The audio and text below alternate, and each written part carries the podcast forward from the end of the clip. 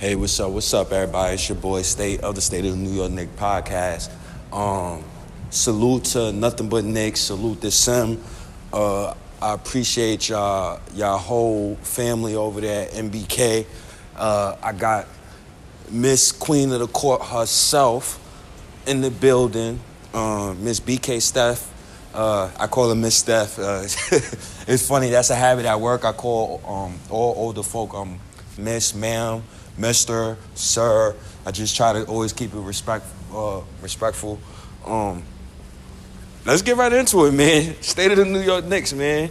Episode 147, 100, 147. Uh, I don't know why I always say 100, 147. I don't know. I guess it's a habit. Um, I guess it's a New York thing or a Harlem thing. But whatever. Uh, tune in, man. I love this episode. This was actually the longest running State of the New York Knicks episode. So I'm proud of that one. but everybody tune in, man. Love her takes, and y'all gonna love it too, man. Hey, what's up? What's up, man? State of the State of the New York Knicks podcast, episode 107. And I got a special guest in the building. I finally have a woman on the pod. And I've been wanting this for about two years now. Um, I've been looking for females who who do podcasts, and it's not a lot of female Knick fans who actually has a voice. And I got one finally, and it's Steph E, um, New York Knick fan, Giants fan, and Liberty fan, and host of the Queen's Court on Nothing But Knick. Shout outs to Sim. Miss Steph, how are you doing today? I'm doing very well. Thank you so much for um, inviting me. I, have had an opportunity to listen to you a few times on the Die Hard Knicks um, um, podcast, and, and and I love your I love your takes. I like how straightforward you are. So I'm looking forward to this conversation. Um, thank you. Every, everybody calls me emotional, and it's cool. it, it's cool. I, I, I get a guy like um Eru on the pod because he's, you know, he he's a guy who he's always level headed.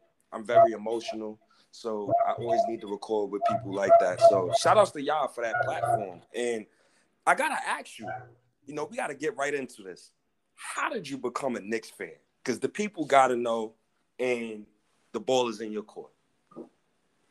Yeah, you know what? It's it's not a long story. I was just flipping the channels and I saw a basketball game on, and I think it was the 76ers. It wasn't even the Knicks. Mm-hmm. And um, I was like, wow, I, I really, I really liked it. And so I started watching. I was a Dr. J fan at the time. That was the first game. Then I became a Magic Johnson um, fan. This was in the early um, 80s. I started watching the Knicks around 83, I would say, but it wasn't until they drafted Patrick Ewing, because I was a Georgetown fan, that solidified oh, wow. my fandom with the Knicks. When they drafted my favorite player in college basketball, Patrick Ewing, that was it. That's when I really got into the Knicks. It's crazy. I, I, I want to stay on that topic real quick you just said Patrick Ewing. You had a chance to watch that man his whole career.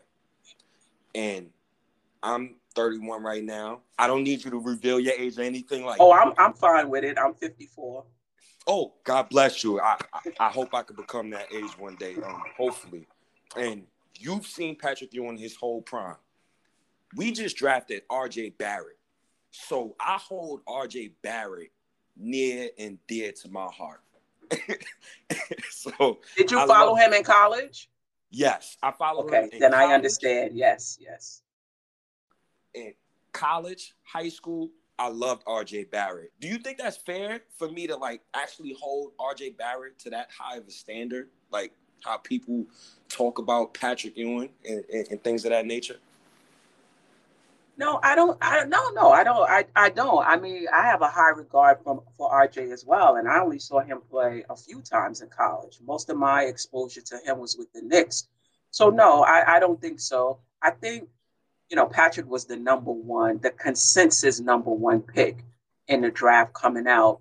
Um, I don't think RJ was. However, when he was in high school, I believe he was at one point, I would think, I don't know if he was number one, but was he the number one prospect coming into into college the year he came in? Um, he reclassified and he was mm-hmm. number one in in in the um the top 100 in the grouping that he reclassified from. But when right. he, he he came into Zion's uh class, Zion was still number one, I believe, and. I believe RJ was number two. Okay, but he was still, you know, he was still up there. No, yep. I, I don't, I don't think it's, um, you know, I, I mean, I think the question is, do you think he has the upside that a Patrick Ewing has had? Like Patrick Ewing came in with a lot of upside. Like people was expecting a lot from him, and just mm-hmm. is the consensus number one pick. People knew he was going to be good. Um, do you have that same feeling about RJ that you just know he's going to be good? um, I don't want you to think I'm crazy when I say this. Yeah, RJ, I, I just see a Hall of Famer. and it's, it's just something about him. Um, when I first laid eyes on RJ, when he was in a Knick uniform, his mm-hmm. very first game, the one thing that stood out to me, it wasn't his shooting, it wasn't the um, it, it wasn't the dribbling, nothing. It was his defense. And I'm a mm-hmm. guy, I want my best player to give a damn about defense. So that was one of the main things. And then even from college, he never looked flustered. I right. never seen him put his face down. He always looked like he got the poker game face, and he looks like a guy who wants to be better. And right. you can hear it. You can hear it in his interviews. You can hear the confidence that he talks when he talks. And I didn't hear that from Frank, or I didn't hear that from Mitch when he first got here, Kevin Knox, and you know some of those other guys. But I heard it from RJ. So just following him, I just got that feel of eh, we got we got a good one.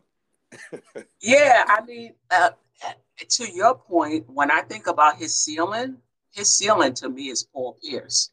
That's the that's that's mm. who I mm. see RJ and and Paul Pierce, in my opinion, is a Hall of Famer. He wasn't the quickest guy. Um, nope. He wasn't the fastest guy, but he knew how to get to his spots. Um, he, he was a deadly shooter and he was a clutch shooter. He hit big shots because he hit a lot of them over the Knicks. So I know for a fact. so, so um, but his floor, his floor, if he, I mean, that's, he has the potential to reach that. But he mm-hmm. can also be a Jeff Green out of Brooklyn. You know, a, a multifaceted player um, that is all around very good, but just never really reached his ceiling. That's his floor to me. But if I had to put money on it, I'd put money on his ceiling. I would put money on his ceiling. All right, that's good. That's good. We we gonna talk a little bit about RJ later on. I I, I don't want to deep. I like him too. I like him too. I love RJ, man. I people kill me all the time about RJ, and I say RJ is untradeable, but I, I, I gotta put him in that category just for now. you know. Um, I think he's close to. I mean, I think if you're gonna trade RJ, it has to be oh, has to ah. be something big. Yeah. I, I can't think. I, I, I don't know. We gonna talk more about it, but okay. I, you know, we we got it to you. Obviously, Patrick Ewing is your favorite Knick of all time, so he I don't even need you to to expand on that. Yeah. But what I want you to expand on, you know, is what made you become a part of the NBK fan. You know, I Sim already. You know, I I always recall um Eru, um, diehard Knicks. But what made you become a part of the NBK fam and, and, and what motivates you to do your work and, and with the articles? And also, finally, what advice do you have for other women who wants to start doing podcasts, who wants to start doing live streams and and you know, right. you know, as a woman, men typically and you know, men is typically sexist a lot. You know, mm-hmm. men are say, "Oh, she's a woman, she don't know anything." Um, she's a woman. She don't know sports. So uh, I want I, I would like for you to um, expand on that part too. Definitely, definitely. Mm-hmm. Now, when you say do my work, you mean the podcast, the Queen's Court? Yes. Okay. Queen's Court and, Okay. and, and doing live streams and stuff. Yes. Um, what? I mean, the same way I got into basketball was kind of the same way I got it onto the NBK um, um, panel. I was I was looking for a Knick podcast, right? Because I was I was on the apps. I have a, a, a few giant podcasts, but I couldn't never find a good Knick podcast because every time I found one, it was hyping up Ntilikina. And not that I didn't think he was good. I was like, all right, these guys are over the top. I can't I can't listen to them. And I don't care which one I went to, that's what they was talking about. So anyway, I was on YouTube looking for something else. And I Mhm. saw these these fellas, you know, talking Knicks. It said nothing but Knicks. And I clicked on it and it just resonated with me. You know, it was informative. They knew what they was talking. It was to me, it was better than ESPN. It was better than anything I had ever heard as far as talking about the Knicks and breaking them, you know, breaking it down, what was going on. And and also some of it was com- you know, it was comedy, you know, just how they play off of each other, you know, the dynamic was great. And I just watched them for like I would say like a month. I was in the chat. Um and then I just sent um Sim a DM, you know, one day. It took me a while to get up the nerve to do it, but I did it. And he said, "Sure, come on. We'd love to have you." And the rest is history. I've been on you know, ever since. Um, as far as as what motivated me to do the Queen's Court, I think Sim asked me to host a show on his channel. He said he was looking for a women host. He know that there were women who listened to nothing but Knicks, uh, but you know they wouldn't. You know they wouldn't call in. Some would be in the chat, some wouldn't, and maybe if there was a a, a women's show, that they would be feel more comfortable participating um, more. And because I was on the show, I liked the flow of the show. Um, Sim was very is very level headed. I don't know him personally, but that's how he comes, you know, across to me. Um, he felt like somebody that I wanted to work with, right? Um, So, and because my experience was so good on the show, I was like, yeah, um, I, I, I, I would like to do that, and and you know that's how that came about. What I would say to to any female who wants to live stream or do a show or even come on a panel is just be yourself. Like this is there's nothing deep about what people are saying. People are just voicing their opinion.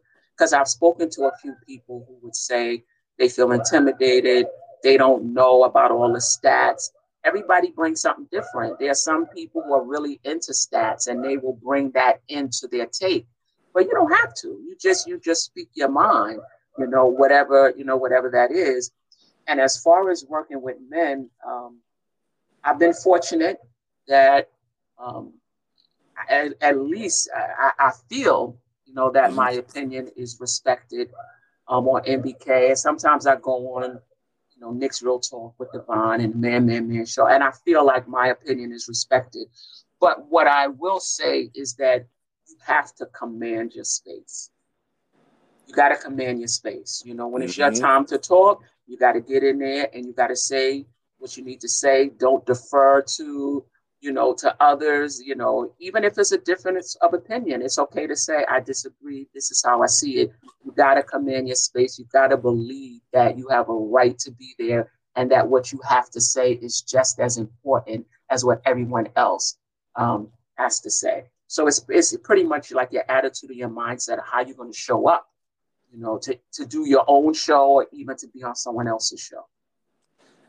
I love everything what you just said because it's it's it's tough sometimes when you give a take and then everybody disagrees with you and when you try to explain it they don't even want to hear your explanation Right, right, right, right, right. It's uncomfortable. I, listen, there, there's been many a days I left the show feeling like I don't think that take went over that, that well. and, and and one of the things I do think, and I don't really know how to address it, I do think that maybe because I'm I'm I'm a female, maybe because I'm older, I, I don't think they get at me as much. I think they just let my take, even if they disagree, they just let it they just let it ride.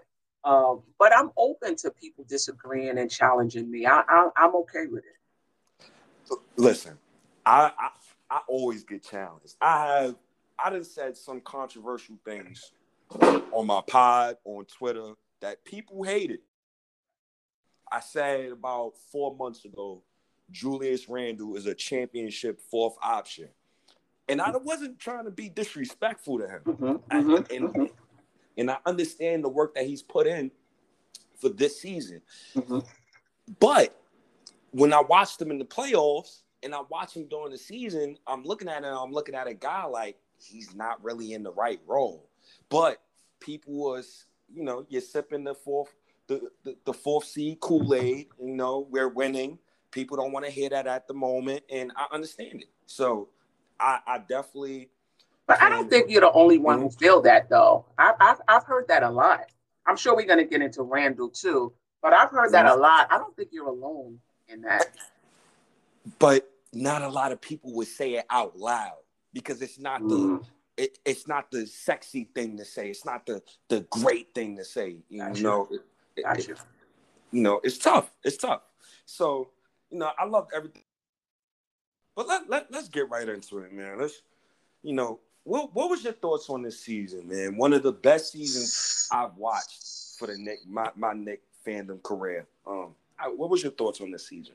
Listen, you know I had a ball because this team reminded me of the 90s Knicks. And now those are my favorite. Um, those, that was my team with Patrick and them and the way they play defense.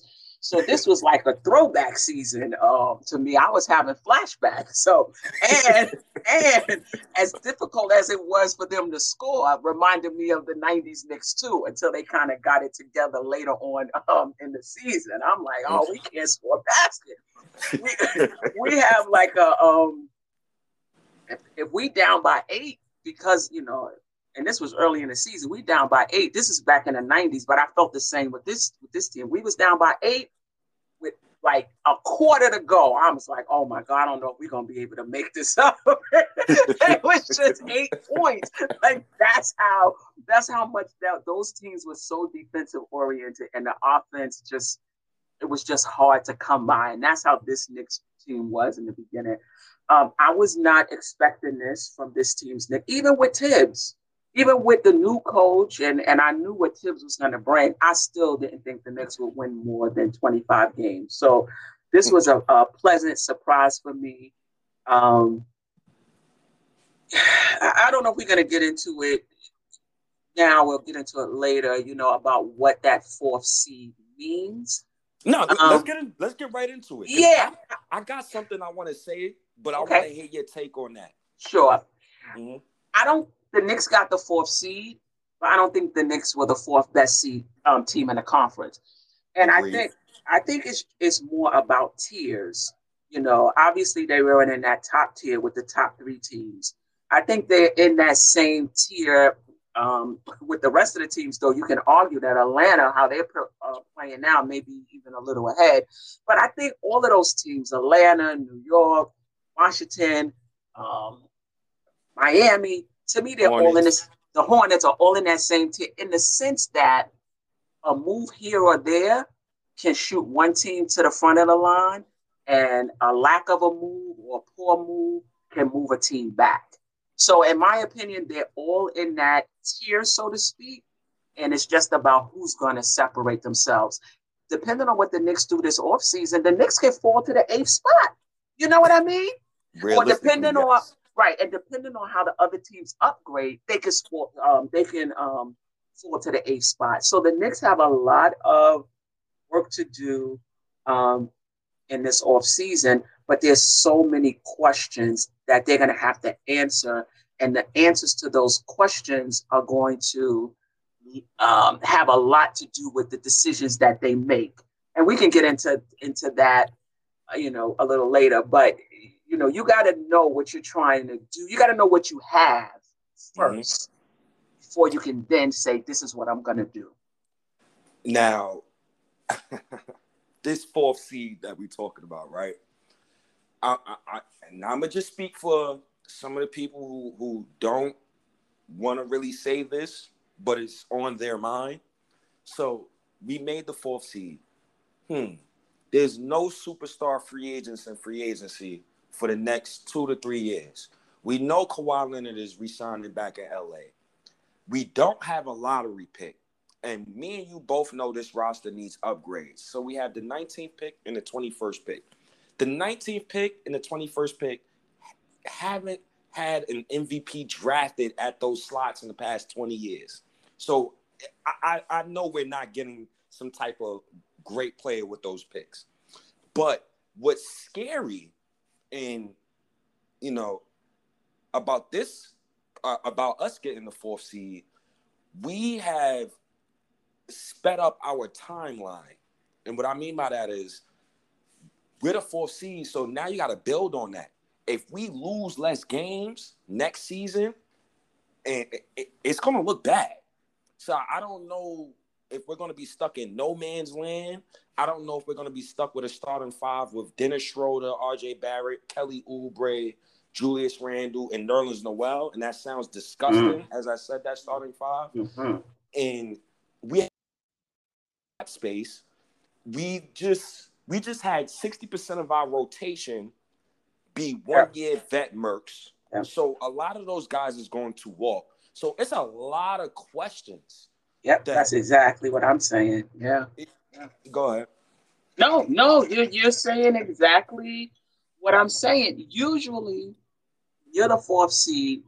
Mm-hmm. Try to build off of that, but usually you're not having that much turnover right? Maybe a player here or there that you have one or two players that you have to make a decision on. Knicks got to make a decision on six players. So how can you build on a season when six of the ten players, or sixty percent, as you were saying, are not under contract? So basically, do you bring them back so you can build off of it and add players to them?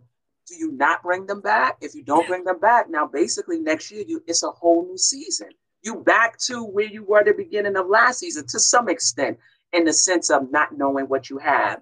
This is a different team. You only have four players from that rotation, right? Right. Are, are we going to be the same defensive team? Are we? We don't know. So there's going to be a lot of unknowns um, if the Knicks don't bring back um, bring back those players, and I don't think they should bring back all of them, right? Yep. So it's going to be a Firmly different agree. team. Yeah, and this is the other question. This is the other question that I have. Well, I already know your answer, but I'm still mulling it over. But I, I think I know your answer. Mm-hmm. Is Julius Randle an all star or NBA type player? And by player, meaning this is who you are year in and year out, like Kawhi, Paul George, Jokic, whatever they are, you know? Or did he just have an All Star or NBA type season, right? And there's and there's a difference, right? Mm-hmm. Because if he's that player, then that answers a question for you. You could say, "I got one. I need at least another one," because all, all of these playoff teams have at least two All Star or NBA type players. So right. if, if if you're saying he's that, then you got one. You got you still got to get another one. But then if you saying he's not that, what are you know what are you doing do you trade him because while his um you know while his stock is high his mm-hmm. value is high you know um what do you do? And that's the that's the question the Knicks have to ask themselves. Is Randle that guy? And because the answer to that has a lot to do with how they move and the decisions that they make. You want you want to know something crazy? I'm gonna bring it back even further. Um this is one of the reasons why I didn't want us to draft Obi Toppin. Or or we trade Randle. Um, mm-hmm. if Rand, I just watched Randle average 18 points per game, shoot 30% in the playoffs in front of fans. I just watched him have a great most improved player season, second team All NBA but 60 but 60 of those games wasn't a lot of fans and then when he finally got fans in the stands he looked spooked so i don't i, I don't want to say this is just rand this is who he is um mm-hmm. and but i don't want to put that box on julius randle like i don't want to just say oh well he ain't that type. He ain't that guy. Like we we should just trade him. Like I I don't want to just totally disrespect the man, but these is questions that we gotta ask. No doubt about it. There's no doubt about it. And listen, I'm a big Julius Randle fan, but that playoff um um performance oh. made me pause. It made me pause because this is this is this is me. I put more stock in the playoffs than I do in the regular season. Me too. The the good ones have another level. You know what I mean? Now, mm-hmm. that being said, he's not the first player to struggle in their first playoff appearance. He's not the first. Some of the ones that's balling out now in their first playoff um, experience did not play well. You know what I mean? So that part is fine. Listen, part of his performance or poor performance, subpar, was because of what Atlanta was doing. You know, really, you know, um, loading up on him. Some mm-hmm. of it was what Thibs and the coaching staff didn't do, as as far as trying to move him around and make some adjustments um, to make it easy for him. But some of it was just Randle. I've seen I saw him look like a deer in headlights. I saw him look on some possessions like he was having a hard time processing what was going on and what he should be doing in this moment you know, like it was just too much for him. I'm not sure. I mean, you bring up a good point. I'm not sure how much of it was the fans or not the fans, but th- that's a good point because it, the fans at least compounded the moment. You know what I mean? I don't think yeah. it was only the fan, but it definitely it could have compounded the moment because he there was times when he looked um, lost, and and I think it's also given the Knicks organization pause as well. Do you want to pay this guy if he declines that option this summer, do you want to pay him $200 million the following summer? I don't, not based on what I saw in the playoffs. Now, I'm a Randle fan. There's nothing he can do next season. He could be the MVP of the season. He's not going to ever change my opinion from I don't know to yeah, that's the guy until the next playoffs. You can't erase what he did in the regular season You got to wait till the next playoff to show that you can handle that moment. I love what you just said because I, am one of those guys too. I'm a resume guy though. I like resumes. So when when when I see Randle do that in the playoffs, it's cause to pause. People saying, "Oh, hey, Randle this summer, this, that, and third. No, let's. Oh, you wouldn't even sign him this summer. You wouldn't even give him the extension this summer. It's it's one way I will give him the extension. I don't think he's going to accept that ex- extension. I don't think honestly. so either. I'm th- I think he's going to decline it, and this um I, three reasons. What the first reason? This man just had a child. He has a wife. he pays New York taxes. Right, you think right. that man is going to walk away from a hundred plus million more? right, right, yeah, yeah. Two. Yeah. So two, I just blood, sweat, and tears. I played 200 more minutes than everybody else in the NBA. I just got the Knicks out of the ground. Right. So y'all y'all gonna shortchange me by giving by offering me 26 million this offseason. I don't know if Randle going to take. I, I I just don't know. And three.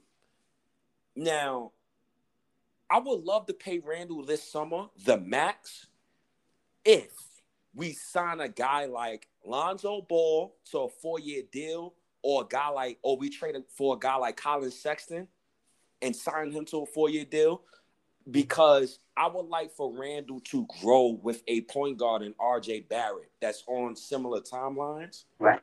Um, so we wouldn't have to worry about getting a guy in the building for Randle while he's on a, a max deal.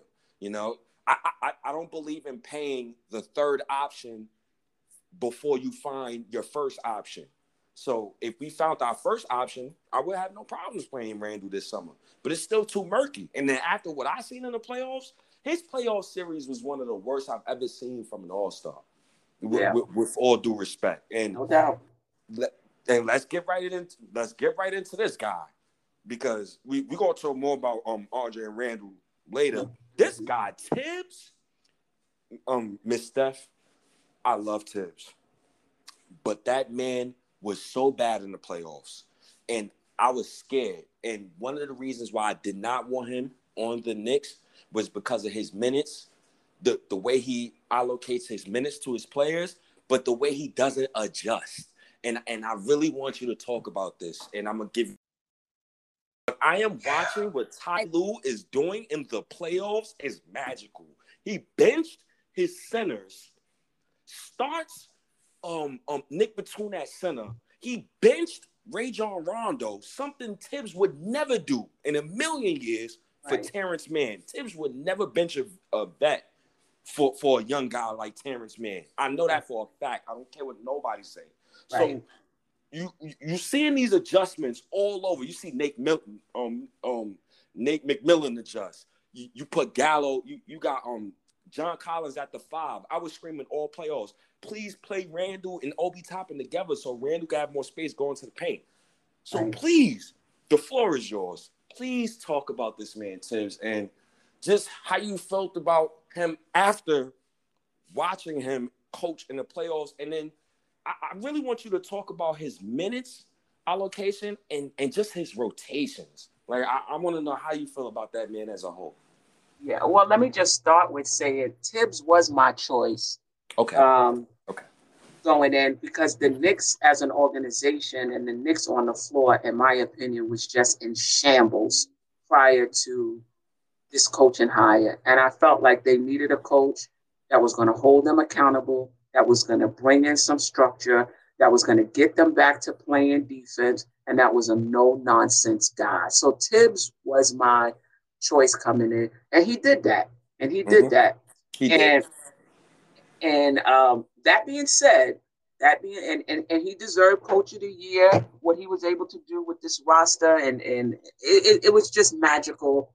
Um, but in the playoffs, yeah, I said the same thing uh, because you know when you're doing these podcasts now, you gotta pay closer attention to the games, right? Because you got to yeah. have a take on it, you know?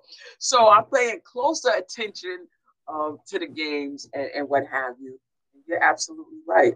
I didn't think he made it, made the necessary um, adjustments in the game. And I thought as he should not, listen, we all know how bad Elf was playing, but he was only playing five, seven minutes. My thing was my thing was, mm-hmm. you put Rose into that starting lineup. What you did was you weakened the only strength we had, which was our bench. Coming into it, that, that during that um before he made the change, their bench was averaging 27 points per game. Our bench was averaging 60. You understand? Yep. So yep. even though their their um starters may have been outplaying ours, and they were, our bench was able to make it up. Once you put Rose in the starting lineup, okay, our starting lineup may have been even with them. It definitely wasn't better than them in, in terms of scoring. But now, the, the rest of the series, their bench scored 27 points per game. Our bench scored 27 points again. We no longer had the one edge we did have. So I thought that mm-hmm. was um, I thought that was a bad move. I thought, like we said, not making the adjustments for um, Randle, if that meant putting him at the five, whatever it meant. And then also, I thought IQ should have gotten more minutes. Um, this guy is not afraid of the moment. And as a matter of fact, his minutes went down in the playoffs by like five minutes. I do think I did see IQ was a little more hesitant in the playoffs to pull on the shots he would usually take in the regular season. But in my opinion, that's on the coaching staff to pull him aside to notice that and be like, look, don't be hesitant. We need you to play the same way you played in the regular season with that same aggression, right? I thought he was a bit hesitant. In the fifth game, Thibs even said, and excuse, excuse my dog, Thibs even it's said, okay. I'm gonna bring out all the stops. So when the game started, I'm waiting for the stops. I didn't see anything. I didn't see anything different when we got down, you know, that's when I said, okay, now this is when the, the team is floundering. It's not going anywhere. Bring in IQ. Maybe he could hit a shot or something to get that momentum back because sometimes that's all you need. Somebody hit a shot or two, juice the team up. Now you off on a run. Nothing. Mm-hmm. So let me tell you, people will say that Atlanta was was more more talented, and that's and and and that's totally fine. I don't have a problem with that. But mm-hmm. when you say we lost the series just because of talent, you let Randle off the hook and you let Thibs and that coaching staff off the hook. And I'm not going to do it. Randle played subpar, and Thibs also had a subpar performance. And that contributed to us losing the series. At least the way we lost it. We might have lost it six. That's about five games. No, no, no. No. And Thibs got to get better. This is this is what I said yesterday on my show. I don't see Thibs as much, and I really hope I'm wrong. I don't see Thibs making it past the third year of his contract. I don't see it because mm-hmm. if even if you upgrade the roster, let's just say by some miracle we was able to get Dame and Kawhi. Let's just say, and now we got Dame, Kawhi, Randle, RJ, whatever.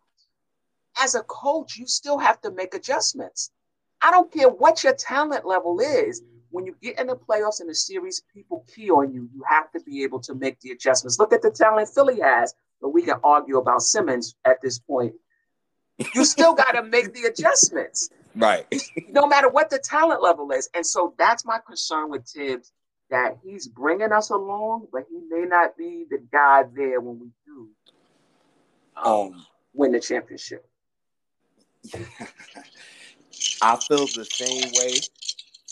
I think I said I said that to Die Hard the other day. I say it, it, I said it just like this. Thibs is our Mark Jackson. Um, He's, he's 64 years old. Mm-hmm. He's going to be stuck in his ways. He wants to win his way. Mm-hmm. I never seen Thibs go small. Mm-hmm. He, he's trying to adapt, but it, it, doesn't really look like he's adapting. And the one thing, the one number I looked at last season, what really made me annoyed with Thibs was the Knicks leading the NBA in ISOs. And we have no ISO basketball players on our team. Right. I, I don't want to go into next season, and Julius Randle is my third option for third is my first option for the third straight season. It comes right. to a point where Thibs has to switch it up. He was the slowest pace, one of the slowest paces in the NBA. I, right. I, think our offense was was still in the twenties. I think we were still bottom five in total assists and assists per game. So yes, Thibs might be a great coach Hall of Fame coach. Um, he was coach of the year. He was first in a lot of defensive metrics, but his offense still stunk. Um, right. How much and, of that though was because of the team that we had? Do you think he'll be better if we have more options? I think he will, but it's funny that he won't have that excuse of he doesn't have the talent next season. I don't want to hear about talent next season when it comes to Thibs. Right. Like you, you you got 60 million in cap space. There's no excuses as to why he, he's not using his bench next season. And you know, maybe CAA got some secret plans that we don't know about, but I need to see huge improvement from Thibs going in the next season.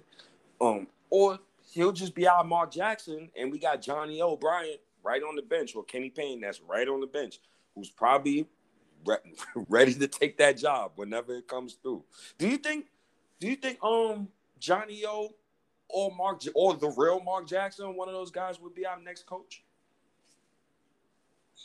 A lot of it depends on the direction the Knicks want to go. If they're going to go with the young guys, I can see um, Johnny O getting the, the, the position. But if if they if they're saying that they feel like they have one in Randle and they're gonna go out and get somebody else to play with them, then I think you would want an experienced coach. And Mark Jackson would be fine. Mm. I I would love Mark Jackson to get another shot, man, on the Knicks or, or somewhere else like Boston yeah. or the yeah. Pelicans. But yeah. I, I, definitely would like for him to get another shot for sure. Yeah. Um, yeah.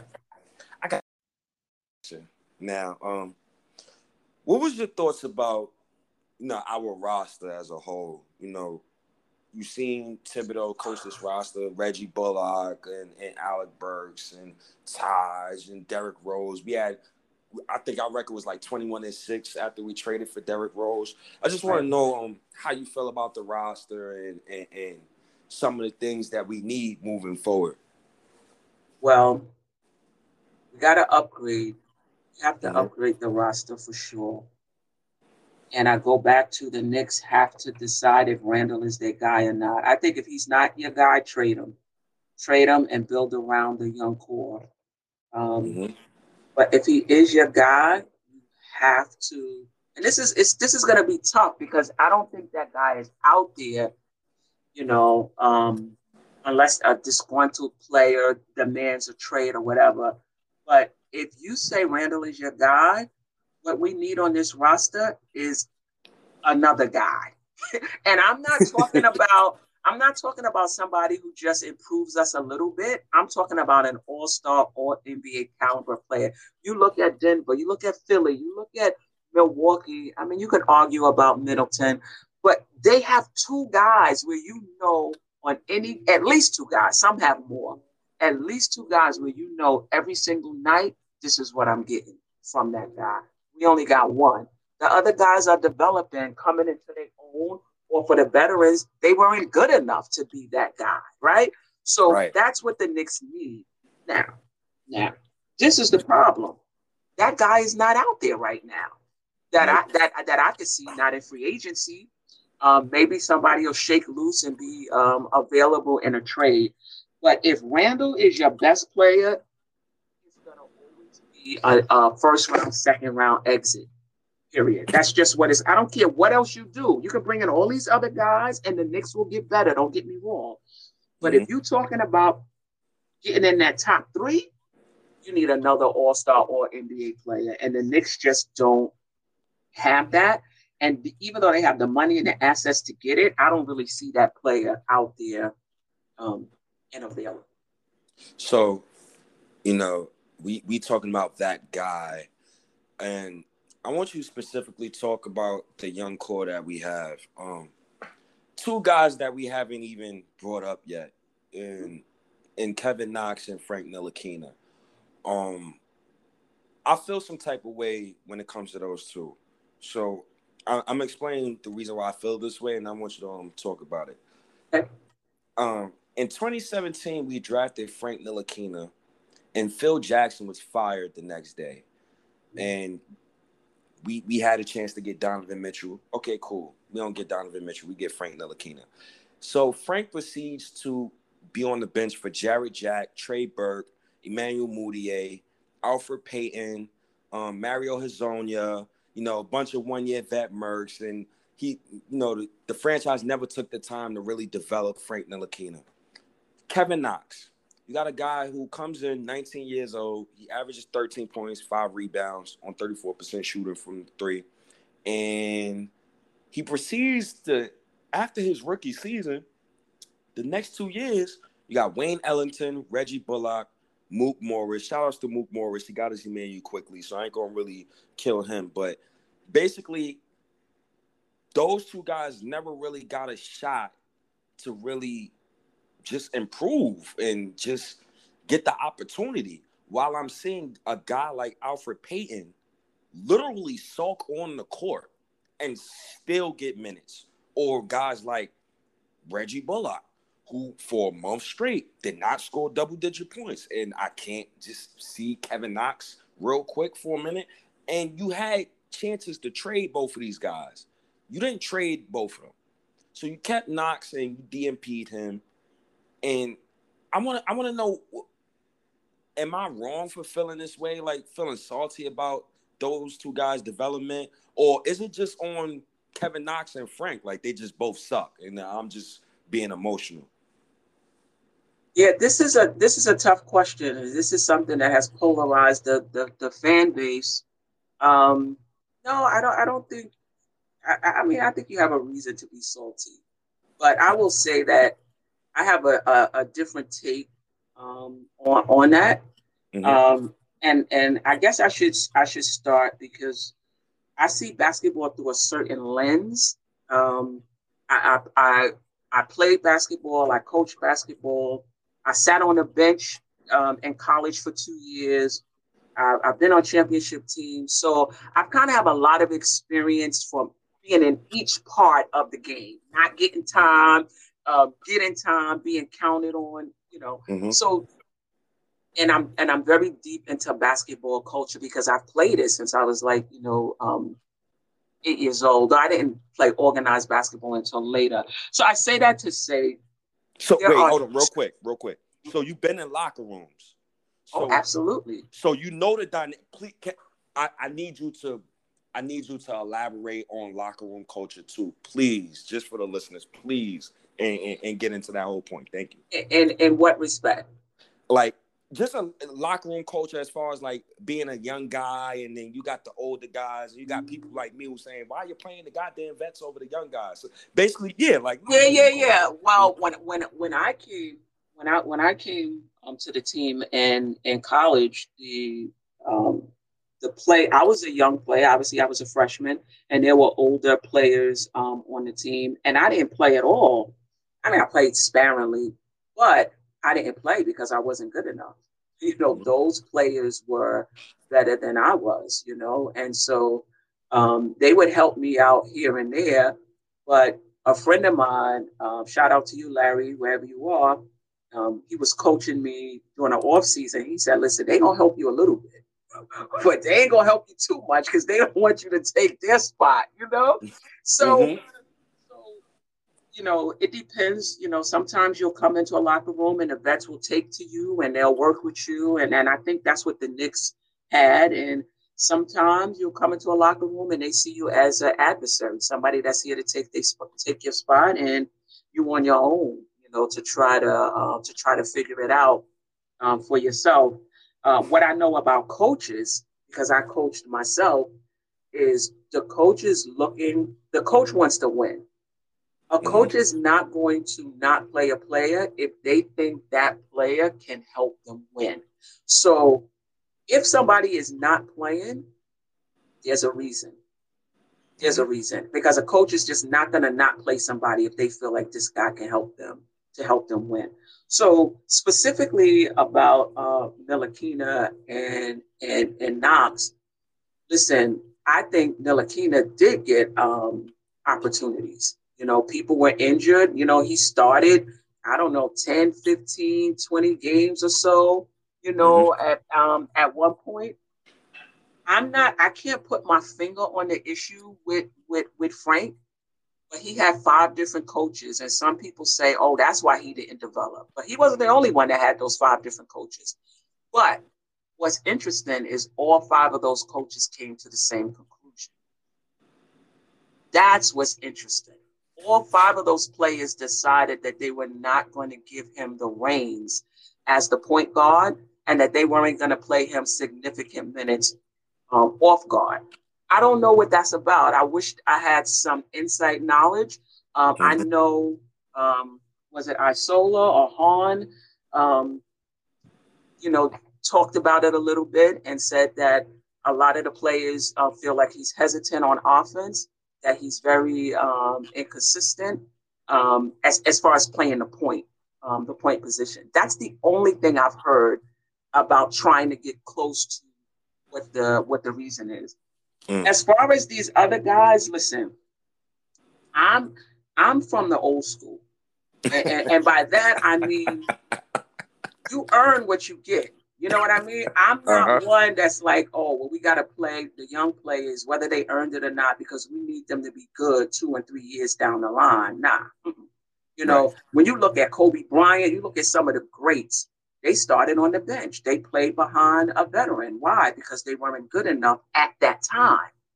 And as their game developed, they took those minutes from the um the veterans, right? And I think that that's what because look at Quickley he didn't even play the first two preseason games, if I'm not mistaken. You're Thibs correct. was Thibs was not thinking about him being in this rotation, right? He wanted to see Dennis Smith. He wanted to see all those guys. When he got into that game, that third game, he changed Thibs' mind. He took it.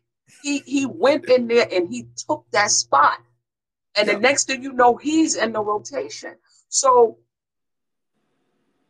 I'm listen, you got to play to win. Like if I had to, if I had to create a basketball Bible, it would be real thin.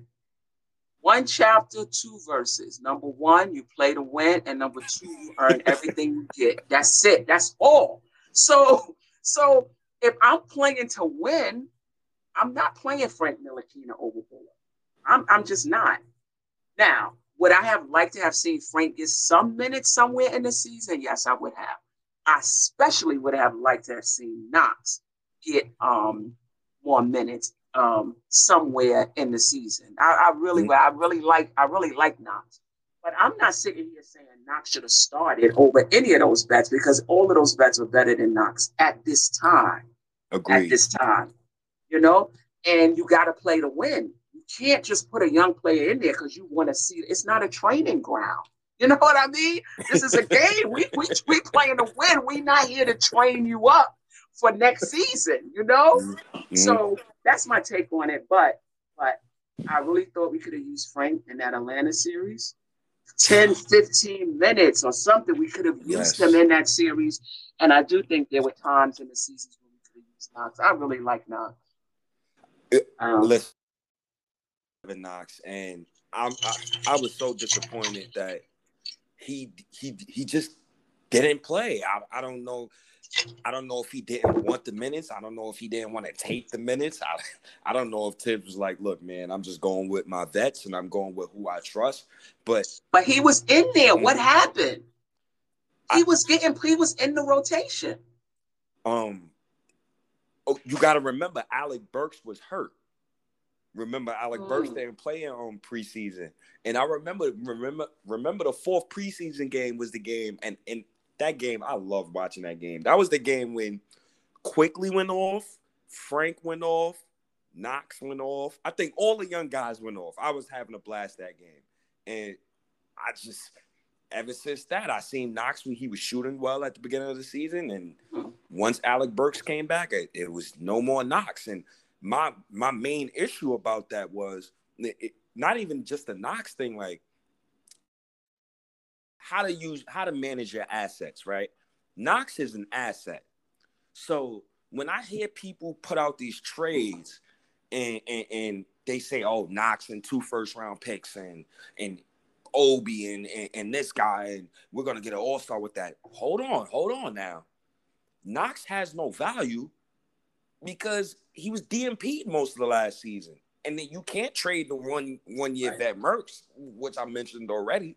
So why not try to see if your asset could get better?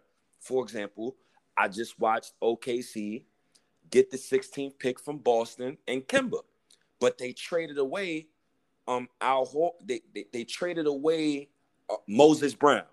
Right. Moses Brown played G League product. That's a, that's how you manage their assets. And I just felt like the Knicks did not manage their assets properly. Even right. with Frank Ntilikina. You were supposed to trade Frank last season. yeah, yeah, no doubt, no doubt, no doubt. But I will say this: OKC was in a different place where they could play a Moses Brown because they wasn't trying to. They weren't. uh, uh they weren't in the playoffs. They weren't in mm-hmm. playoff mm-hmm. contention. When you in playoff contention, um, play your best players. You know, so they couldn't just play Knox just to drum up his value. They had to play him because they thought he was he was going to help them win. Mm. So they're in a tough situation, but I do think that a young team um, that's still building um, will see Knox as um, an asset. So I do think he has some value, but you're right. Had he played and had he played well, he would have had more value. But had he played and played well, we probably would be talking about keeping him, you know? nah, that's true. we be talking about keeping him. Um, I like Knox. Like when I just see him walk, I be like, look at this kid. He's so tall and long and oh my god. But um, I would like to see Knox um, remain on this team because the, the Knicks are in such a tricky situation. You know, we could still be a playoff team or we could be in a play-in team, you know, depending yeah. on what they do or not do in this offseason. But any of these, even these playoff teams, they always have a young player that they bring in along. And I would like Knox to be that player for us. Um, love Kevin Knox. Uh, let's bring let's talk about you know Scott Perry's other draft pick and Mitchell Robinson. And I miss Mitchell Robinson. Um, yeah, I haven't seen him in a couple months. Um, get better, kid. But when you say this off season is really tricky, Mitchell Robinson is really one of the tricky ones. Yep. Yep. Um, you just watched Nerlens Noel, and shout outs to Nerlens. He gave us a hell of a season, but he's going to walk because some team is going to offer him money after the season he just had. He had a great season, and nobody can never take that away from him. So shout out to Nerlens Noel. But Mitch was hurt. And it would behoove Mitch to try to get a new contract this offseason. Um, and it would behoove the Knicks to try to get a contract done with Mitch this offseason. Because if you just accept his team option and he goes into 2022 as an unrestricted free agent, we probably could lose him for nothing. So how, how do you feel about Mitch and you know his injury yeah. and would yeah. you resign him and what's your what's the pay scale for him? What what would you like for us to pay him if you want to resign him? Yeah, listen. When we say the Knicks got a lot of decisions to make, I was I had forgot all about Mitch. Oh. Um, so yeah, this is just another wrench, you know. Um,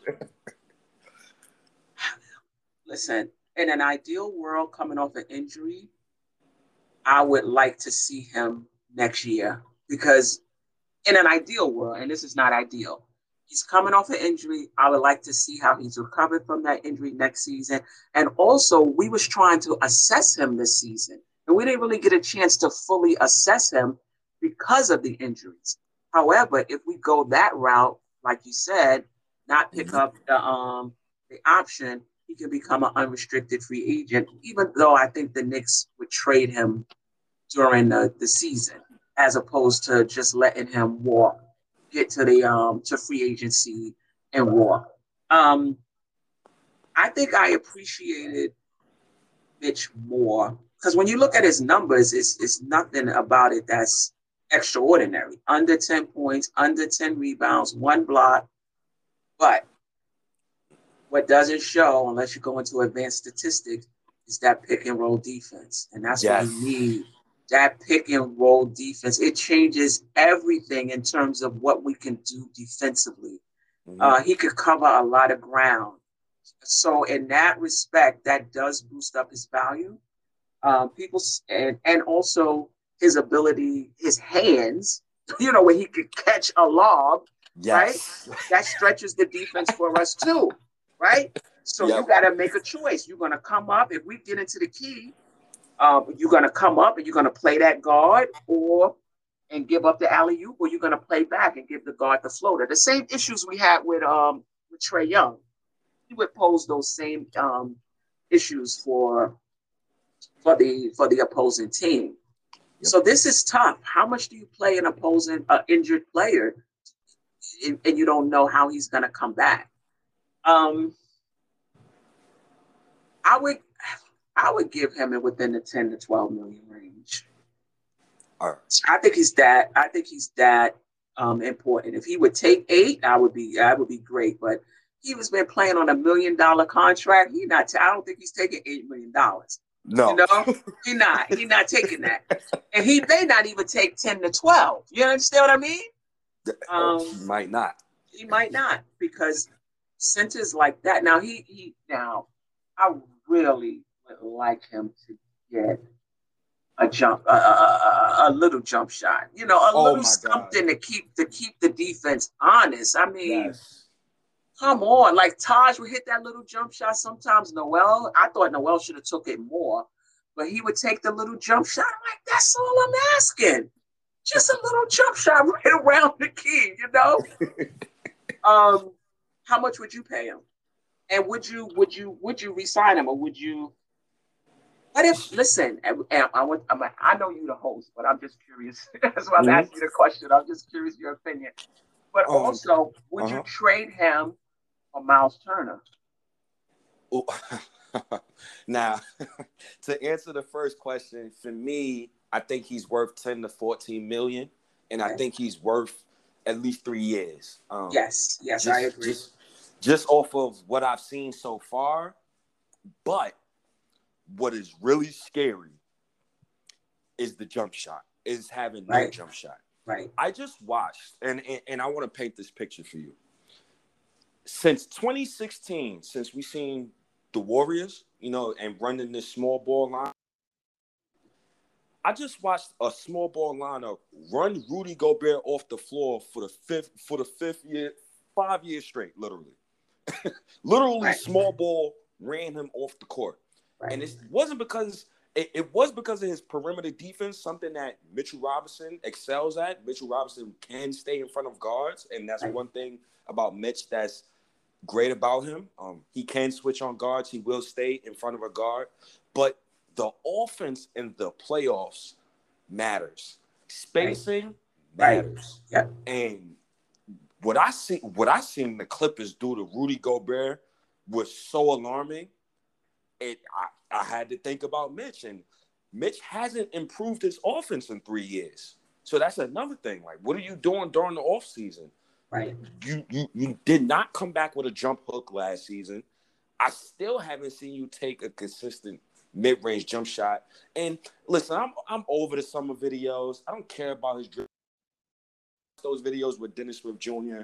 So I I, I I just I'm over the whole summer video thing. Right. But- right.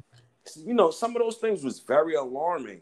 What I watched from Rudy Gobert, and I'm looking at Mitchell Robinson, and I'm like, my God, you got to get that jump shot, man. You got to get it. Now, would I trade Mitch?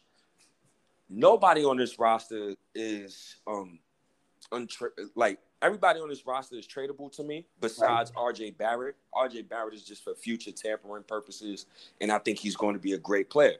Mhm. Would I trade Mitch? Yes. Would I trade Mitch for Myles Turner? I don't know. Um, the Yeah, reason why I say one. I don't know, Myles Turner, yes, he's a great shot blocker and he can space the floor. But the guy is a horrible rebounder. Oh my god. Oh my god, he's so horrible at rebounding.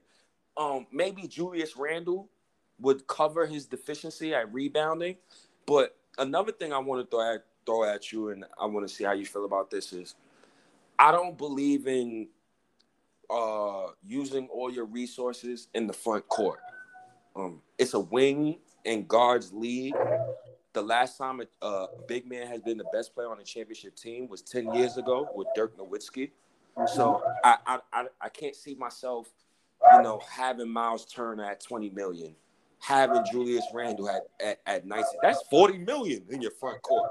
Right. Right. So, so I, that- I, I, Myles Turner make, make that ahead. much, or that's how much he would command? I think that's I think Myles makes twenty million uh this Wow. uh, this season and next season. Um Yeah, that is a lot. it, it is. but but but see Myles Turner can shoot. So Right. and and it doesn't really hurt you. It's just his Right. rebounding is just so terrible. Am I getting Malcolm Brogdon in that deal? I like Mike, Michael Brogdon. Yeah, man. Let's bring him on too, man. He's making 18. He's making 18 million. Yeah, yeah, I hear you.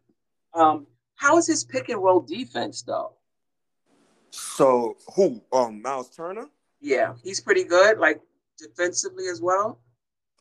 Myles Turner is pretty good defensively. Uh, let me uh, pull up some of his defensive stats. By the way, um, it's crazy. So Myles Turner, uh, wow, he has a higher deep uh, defensive plus minus than Joel Joel Embiid.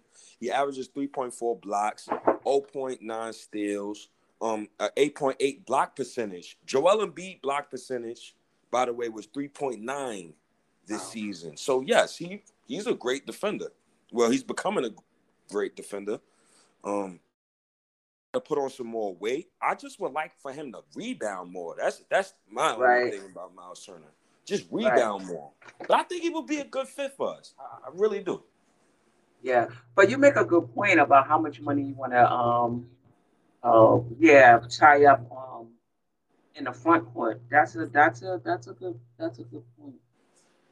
You know, you don't you don't want to give you, you, the Knicks. This their situation is so funny. It is. It is. we, we bringing up all these various topics and, and and this situation is just so funny because it all revolves it always comes back to Julius Randle like Right. do you do you think he's your guy Right. If he's not your guy, do you trade him? And now we could get into these two guys that we uh, drafted this season and Immanuel Mm-hmm. Quickley, but mainly Obi Toppin. Mm-hmm. So Obi Toppin, I hated his rookie season. And I, I'm just be honest with you. Um, the guy's 23 years old. He was averaging four points last season. Maybe he's a player who needs the crowd for energy because we we all see him finally wake up during the playoffs, and I was like, Mhm. wow, this is really the Obi Toppin guy that we drafted. But Leon Rose drafted Obi Toppin, who plays the same position as Julius Randle. Mm-hmm. So I'm gonna throw this at you. Uh, do you see a future where Julius Randle and Obi Toppin can coexist, or are you one of those people who's like, you know what, man, y'all gotta pick between Obi and, and Randle. Y'all, y'all gotta pick now. a lot of it depends on how Obi develops. So, for example, do you think he could play both the three and the four? If he could play both, now I, I question that because of his footwork. But if he could play both the three and the four, yes, they can co they can um, coexist. If Thibs is willing to do small ball with Randle at the five and Obi at the four, then yes, they can coexist. I also think that um, they don't they wouldn't have to make a decision just yet. I don't. I mean, I think Obi is going to make some strides over the summer, Mhm. but Randle could could could stand to have his minutes lessened also. So if Obi is able to command more minutes and Randle minutes um, come down, they can still play behind each other for at least one more season. You can still play behind Randle for at least one more season. But if he's not able to play the three or the four, and they defensively they're just a mess, so you don't want to play um, small ball, then it's gonna depend. If Randle is your guy, then yeah, sooner or later you would have to trade um, Obi. I don't uh, how where would he get time, you know? But if Randle is not your guy, then yeah, that definitely opens up an opportunity for him. I don't think he's ready yet though to start at power forward. And you know why you just made me sad? Um, Obi is 23. If if you're gonna tell me he wasn't ready now, then Leon Rose should have just drafted Devin Vassell. Yeah, or Halliburton. But you know what? Listen, I think Obi fooled a lot of people. Well, maybe maybe he didn't fool the people in front of the Knicks who didn't draft him, right? but the Knicks thought, and a lot of teams thought, he was NBA ready. That you would be able to get, I don't know what, 12 points, eight rebounds, 10 points, six rebounds, that you would be able to put him in your rotation and get something out of it. This is the issue I have with, with Obi. And uh, people who, you know, oh, Obi's this, oh, to me, Obi was a disappointment.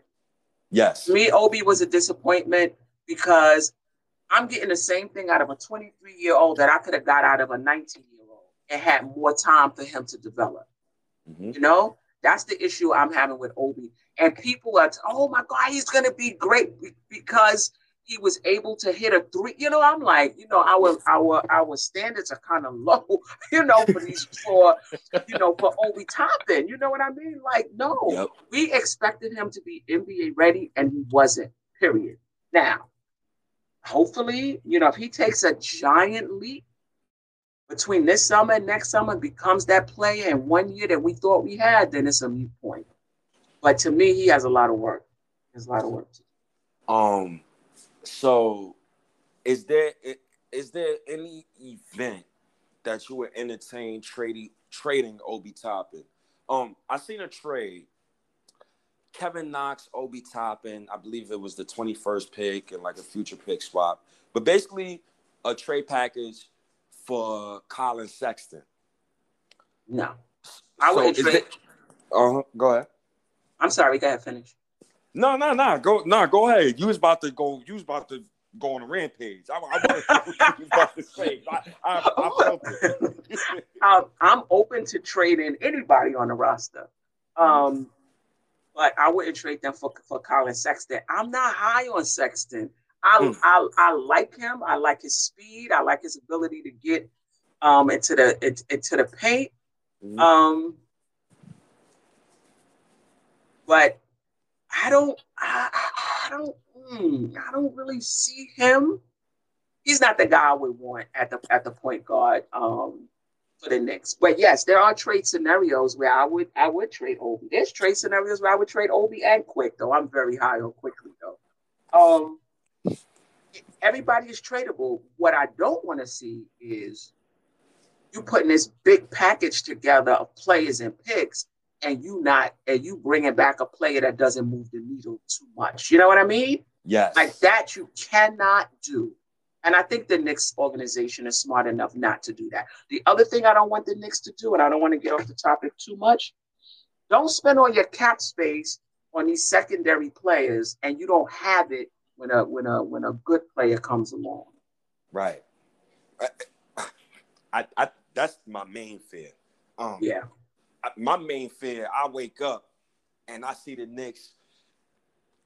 New York Knicks has agreed to a four-year, eighty million dollar deal with Dennis Schroeder. Um, the New York Knicks has agreed to a three-year, hundred million dollar deal with Chris Paul. Like, right, certain, right, right, right. And, and there's certain deals where I'm like, I hope Leon Rose can, you know, just keep James Dolan out of out of right. out of his office. Right, I, right, I, right. I, I, don't want us to go stargazing, but right. at the same time, but we could go stargazing go for the right star. Hmm. Not stargazing for these for, for for players. You giving up all of your assets for players that don't move the needle. Right. And I'm gonna be honest with you, um, Miss Steph. That right star won't be available to about 2025. and yeah. a, a, lot of people don't like hearing that, but I'm looking at the next few free agencies. 2021, you know, 2022. Right. You spoke about needle movers, right? right. Zach LaVine or Bradley Beal move the needle? Ooh. I want. I, I really want. yeah, yeah, yeah. LaVine doesn't. And the mm-hmm. only reason, and again, I'm I'm coming from the the perspective. Let's just say we got one in Randle. We really don't know, but I'm just gonna say we got one in Randle. Right. He's looking for another one to put with him. I like LaVine's game, but he's another one that hasn't been in the playoffs. He's another one where we don't know what we got, you know, when we get to um to to to playoff time, right? Mm-hmm. So that one doesn't excite me as much as it excites um, other people. But he's a good player, though. Beal, I like Beal though. I like Bradley Beal, man. This guy. Now you can say the same thing uh, uh, about him, but to me, Bradley Beal is a killer you know, I, I I just love this guy. I just love him. he could put the ball on the floor. He could he could do on all he could score on all three levels. Mm-hmm. It's it's not easy to score over thirty points in the NBA. It's not, you know, right. it's it's it's not easy to do. So Beal moves the needle for me. But this is the thing: you can't give up so much that you can't put a team around them. You understand? Right. So you can't have two players, and you need two players. I don't even know how other teams are doing, and I'm trying to learn more about the salary cap. Two players taking up so much of your cap that you can't have legit starters around them. You can't have a good bench. But Beal gives me pause. I would have to see the trade. I would have to see the trade. It's and it's it's funny that you said Beal. So that leads me for to for, for and he's a backcourt player. That's what you said, right? Mm-hmm. You have all your money in the front court. He's a backcourt player. Right. So this comes now. These two questions just come to my mind because you said Bradley Beal.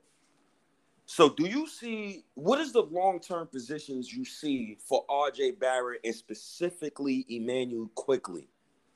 Because I'm hearing you saying Brad, um, Bradley Beal. So to me, that's basically you saying you think RJ Barrett is a small forward, correct? I think he could play either position. Mm, okay. I think he could play. I think he could play either position. Um, but I, I would like. I, I, go back and forth with this. I would like a taller, more lengthier player at the three, playing opposite Barrett. um, as opposed to getting a smaller player and having to move Barrett to the three. But that being said, lately, I'm kind of coming off of the wingspan, athleticism, height thing. Because we're missing out on players that are dogs that could play because they're not tall or because they don't have the wingspan or because you know and i'm thinking about lowry and van vliet and brogdon and all of these guys who mm-hmm. who can play but they may not be super fast or have these super wingspan. So i'm trying not to get too caught up um too caught up in that listen and this goes back to what we were talking about is Randle your guy or not? Because if Randle is your guy, he's only going to be in his prime for what, another six years, six, seven years? So if he's one of your guys and you bringing in another one, that means you're trying to win in that six, seven year period. If you're so, trying to win in that six, seven year period, then yeah, you may have to um, sacrifice some of your young players to bring in young vets right? Beal is 27. So right when I talk about somebody that's 32 or, or 33, mm-hmm. you may have to do that. Um, I would I would like to keep Barrett. Um, that I, I just think if you could get two all-star caliber players and you still have Barrett on the roster, now you're saying something. Now you're saying something. And I agree. could come off the bench. Listen, Quickley, even Barrett, Quickley and Barrett, it's gonna take them some time to get to that all well barrett might the next year or two he might be there right but usually it takes those guys some time to to become those types of players so i mean it's okay for for um quick to come off the bench he's a sniper we need that so what um what do you see Quickley as do you see him as a future six man a starting point guard or in the shooting guard mold of of uh, C.J. McCollum.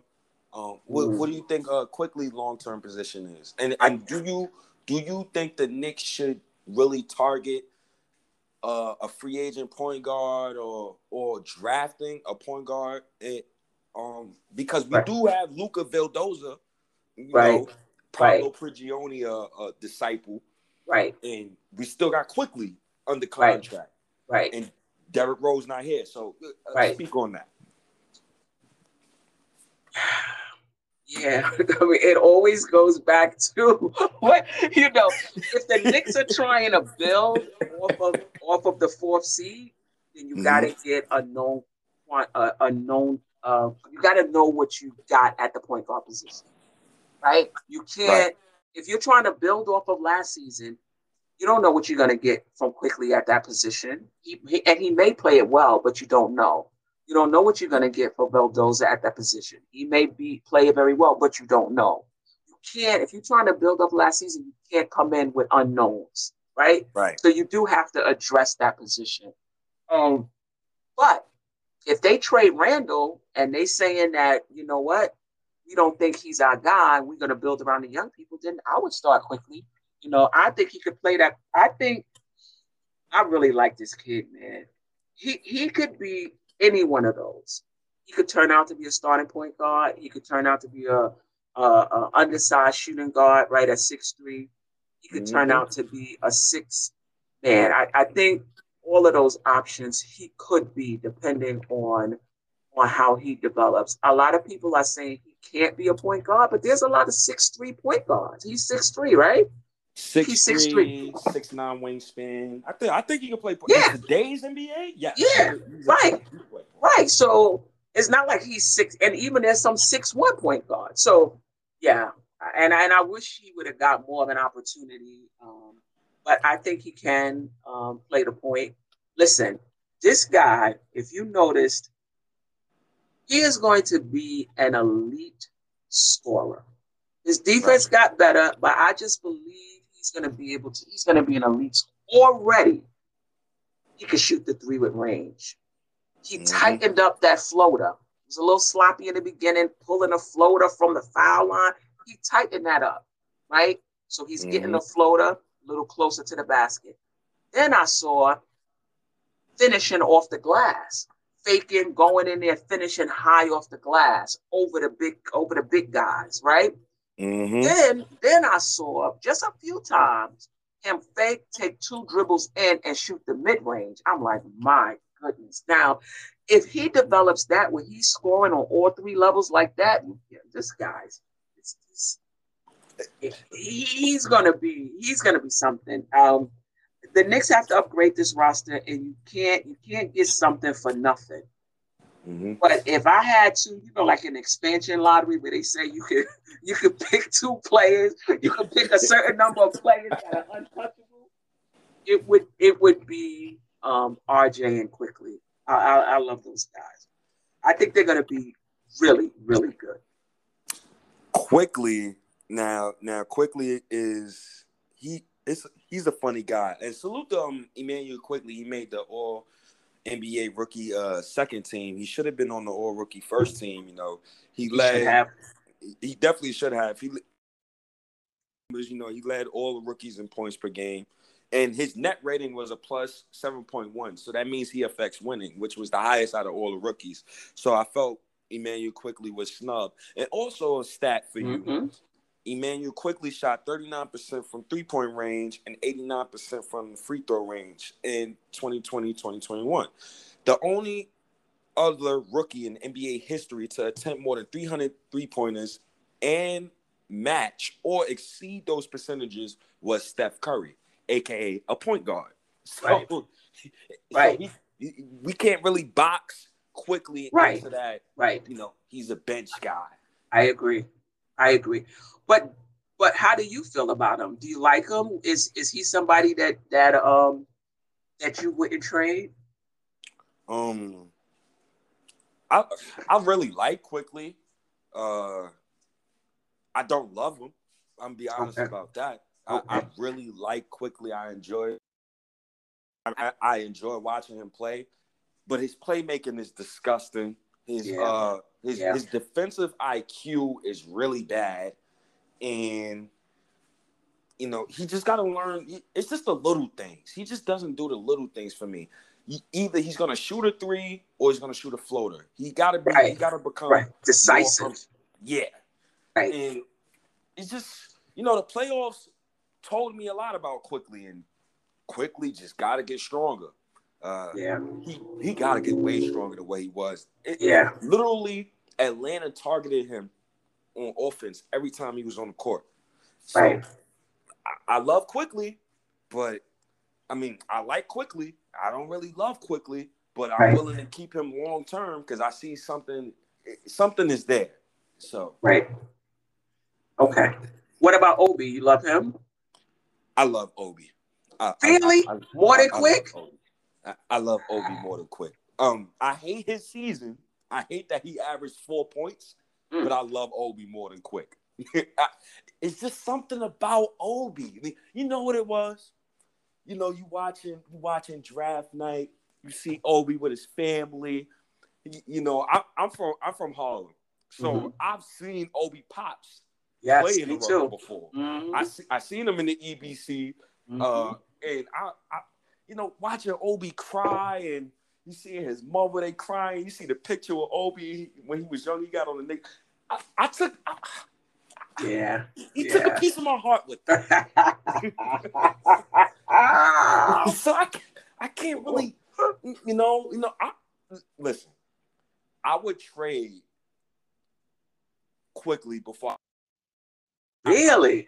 yeah. I would. I would trade Obi before I trade Quickley, but I will say this about Obi you know, and sometimes I wonder, are we just looking for branches? Like he scored four, he averaged four points, five points, or whatever. You know, you just like looking for something to be excited about.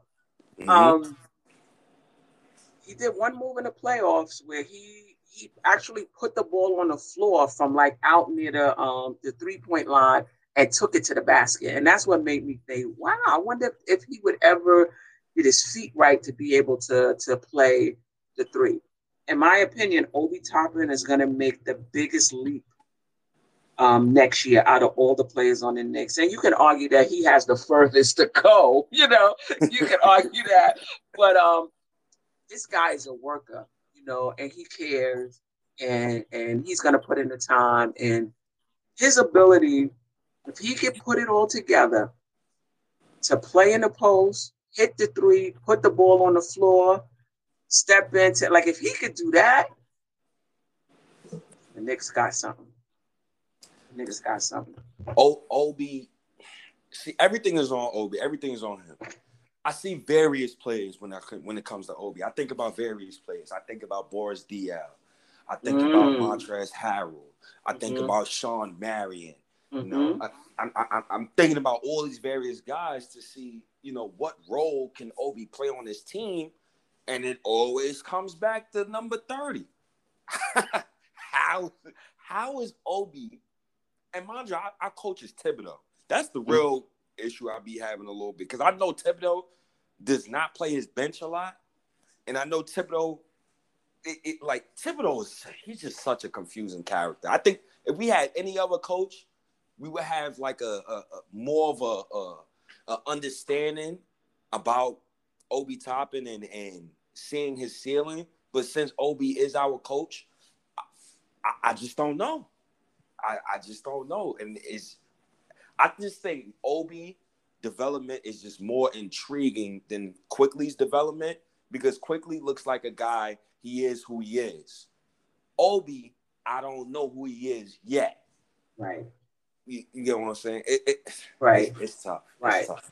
Right. Well, right. Well, we don't know what he is yet because he's not much right now, other than a rim runner, right? And, and Right. And, and, and, hitting the three. I'm I'm really really interested to see how Obi comes um comes back. He's gonna take a big leap, but I don't know if I if Thibs was holding um Obi back. Obi looked like there was games he played where I felt like he should not have been playing. Like there was a point in the season where it looked like he lost his confidence. He was hitting, shooting air balls. Those games is when I thought Knox should have been in there. That's when I, I was like, listen, Obi is not ready. He looks terrible right now.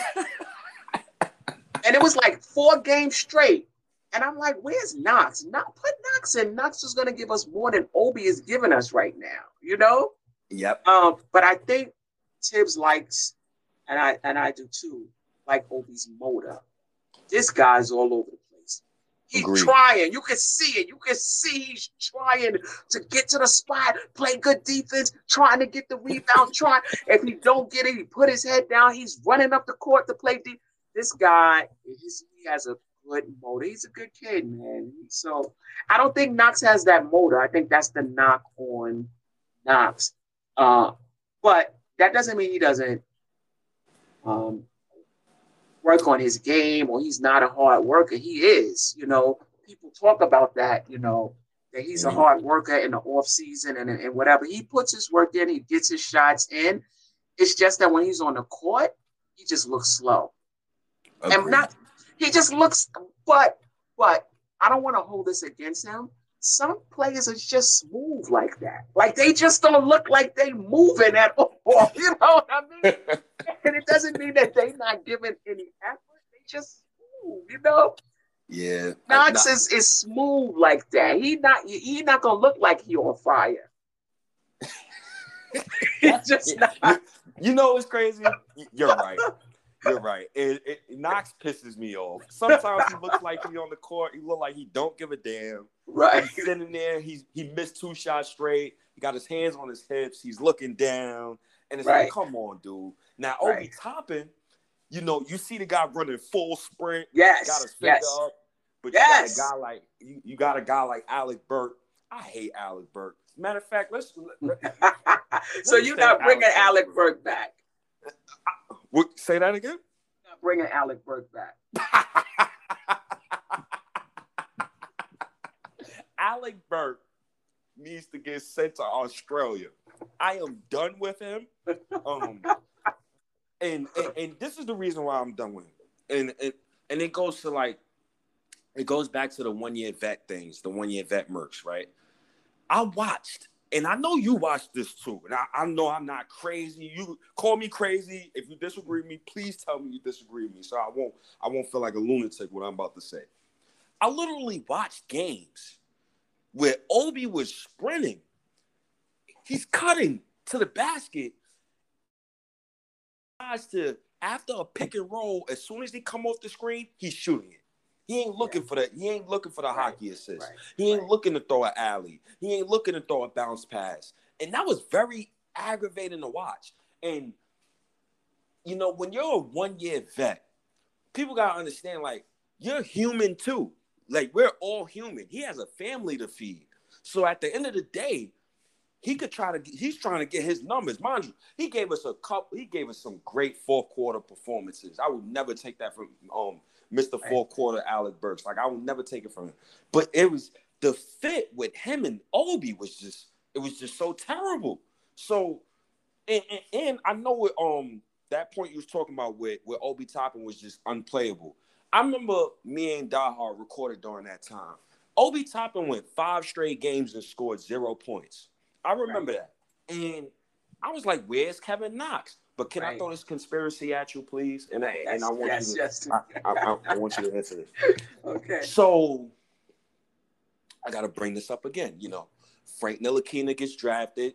The president of basketball operations gets fired the very next day, and we all know Scott Perry didn't want Frank Ntilikina to begin with. So Obi Toppin gets drafted by Leon Rose, CAA. Obi Toppin, it, it, it, Leon Rose's uh, son is Obi Toppin's agent, right? Um, when you're a, a, a president of basketball operations, you would want to see your investments be invested in. Right, so right. Obi Toppin and Quickley in my mind is just just in my mind, I thought they was gonna play regardless of the situation, regardless right. of the uh, uh, scenario.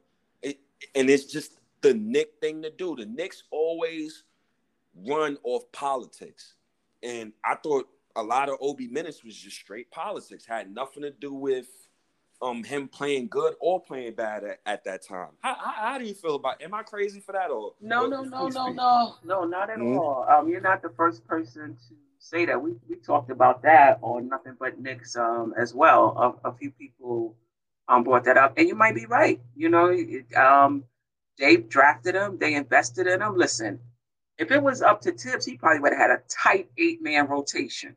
I, the front office probably told him, "Listen, you got to play. You got to play Obi and quick." He probably would have had a tight eight man rotation, right? Right. So, so, right, because there was a period when I said, "This must be coming from the top," because you cannot tell me that Thibs would be playing Obi the way he's playing right now. But it, the the question was posed to him. The question was posed to Thibs, and he could have been lying but he said that that um he gives playing time based on how players are playing in practice, and that out, you know, in practice, you know, he plays very well, and that's why he's getting the opportunity. You know, take it take it for what it's worth, but um, that's what he said. But no, I don't think you are, you know, you're off base. Um, you're off base with that. Thibs is. I'm sick of Thibs, man. He lies so damn much, man. I, I, I, listen, I've been, I've known that man for a year now. I'm not interested in none of his coach talk next season. Oh, he practices hard. Are you? Did Elfrid Payton practice hard when he was when he was giving token minutes all this time? I need to know. It's just little stuff like that is mind boggling. Like everybody on the planet, even God knew um Immanuel Quickley outplayed Elfrid Payton for the minutes, but he still threw Elfrid Payton out there. Oh, when he Aegis... wasn't ready. Listen, you asked him to do a lot. If you asking him to start a, a, rookie at point guard, now don't give him a heart attack. He ain't. I, I know, but it's like, okay, you you you don't want to start um Quickley at point guard. Okay, cool. Can you give me another option? Can you start Alec Burks at point guard? Okay. What? That be as far as the playoffs concerned, I don't think those minutes hurt us though.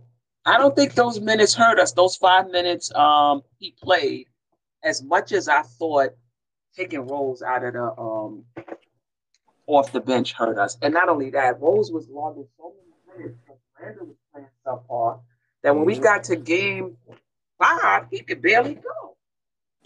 Um, I you you you want to know so crazy? I'm gonna, I'm gonna look at it from a basketball standpoint. Thibs uh, benching Elfrid in the playoffs was stupid in the sense of you messed up the chemistry right. from the starters and the bench.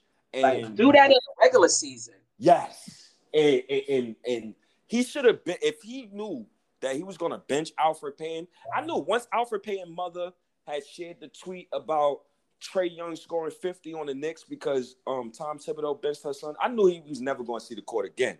But at the same time, you took Elfrid Payton from that starting lineup when RJ and Randle was used to playing slow mm-hmm. all season. Mm-hmm. You inject Derrick Rose in the starting lineup, a guy who likes to push the pace, playing fast. Right. right. I find it crazy how Derrick Rose was going off in the playoffs, but RJ Barrett was playing terrible. Right. because of the point guard switch, I, I don't know, but it could have been. You, uh-huh. It could have been because think about it. Mm-hmm. The Knicks got to where they got based on defense and chemistry. Mm-hmm. Everybody know where they getting their shots from. Everybody, you know, everybody know what Randle is gonna do. Randle can make those passes blind because everybody know where they supposed to be to get the pass. You mess that up now. You bringing in Rose. You're not getting the, the ball where you usually get the ball. You know, it's it's it's it's it changed. It changed a lot. You know, it changed a lot. I think Thibs did it because two in the second half. You know, in that third quarter with Rose starting the third quarter, the offense just looked so fluid. That's great, and they won that game. No problem. Go back mm-hmm. to the. That's okay. You know that doesn't mean you have to change the lineup and expect that that's going to happen the next game. Right. Go back to what you was doing. You know, because remember in those two games the Knicks was close. They lost by two. They won by two or three. It was close. Soon as you give up your bench edge, you got blown out the next three games. Oh man, yeah, oh, yeah, so it would be good if you know he was the defensive coordinator, so to speak, on that Boston team that went to the that won the championship with Garnett. It yep. would be great if we had an offensive coordinator. Um, uh, but still, at the end of the day, though, Thibs is still going to be making the call during the game. You know. Yep. So I don't know how much that helps. Um, I would love Steve Clifford, who recently left the Orlando Magic. I would love for him to join Thibs on the bench. But I definitely agree. I strongly agree that we need an offensive mind. Yeah. Um, it seemed like after Mike Woodson left, it seemed like the offense was stagnant. Uh, right. Uh, it, it, it, looked worse. I already said we led the league in, in ISOs last season. So right. I, I, know Randle was calling his own number a lot, and I don't blame Randle. When you trying to kick it out to Elfrid Payton, that that right. that man, oh my God, that man. Right. So, right. you know, uh, last thing, and you know, I'm gonna try to get you out of here because I. Oh, I'm good. I'm. Good. I, am gonna try to get you out of here. Is um, you know, this point guard position. You know, I know we mm. spoke about it a lot, and the, the point guard position and three moves you absolutely don't want the Knicks to do this off season. Now, let me start off with the point guard position first. Okay. If you had a choice out of all the free agent this off season, who would be your number one choice for the Knicks and why? And it could be anybody: Kendrick Nunn, Lonzo Ball, Devonte Graham, Kyle Lowry, uh, Chris Paul, Mike Conley, anybody you want. But if you had to die on the edge of a sword and you wanted the Knicks to get this point guard, who would it be?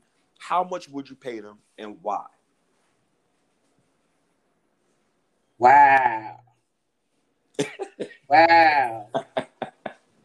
um I like I like two of them. And depending on the direction the Knicks go on, it would go in, would make the difference in which way I go. But if the Knicks are trying to build off of last season, I'm going with Kyle Lowry on a short term contract a two year a two year contract. I just love his grit. I, I, I, you know, he can hit the three. He could drive to the basket. Um, he passes the ball, and he's tough. Yep. And that's what the Knicks is missing in the playoffs. Don't when when Gallinari hit Bullock in the back, you step in right then and there. You don't wait till the next play to foul him hard. Yes. When when Huerter, I believe it was Huerter, um, pulled on Noel's ankle, he could have really hurt him. If that was the 90s Knicks with Oakley and Mace, it's a wrap. There would have been suspensions in that game. You know what I mean?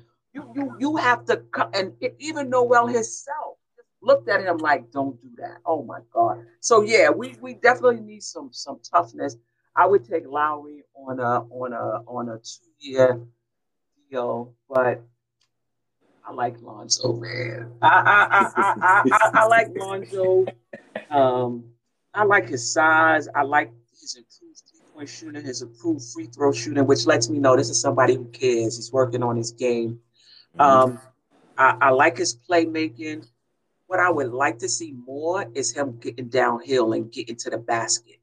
You know, I don't I don't really see a lot of that because if he's able to do that, he's drawing in the defense, he's getting our guys, you know, open shots. He could do that in the in the pushing the ball up the court, but I would like to drive to the basket more. Um, that's my only thing with Lonzo. So I know you said one, but those two guys depends on what the Knicks are trying to do. I I, I like both. Um, let's let's stay on the Lonzo topic real quick. I I know I, that's Knick Nation's number one. We gotta get Lonzo, or, or, or we bombing Madison Square Garden. I know that Lonzo is their number one guy. I don't know if I feel that strongly, but yeah. so I was listening to Knicks film school earlier, and I was listening to Jonathan Macri, uh, the Mhm. Nick podcast goat. Shout out to you, Jonathan Macri. Love your work. And he said something that was alarming to me when it came to Lonzo Ball, and it's the half court offense. In Lonzo Ball's last six games, he only scored nine field goals in the half court in six games. Thibs' offense requires a lot of ISOs. And I don't know if Lonzo is at the point where he could get get his own shot yet.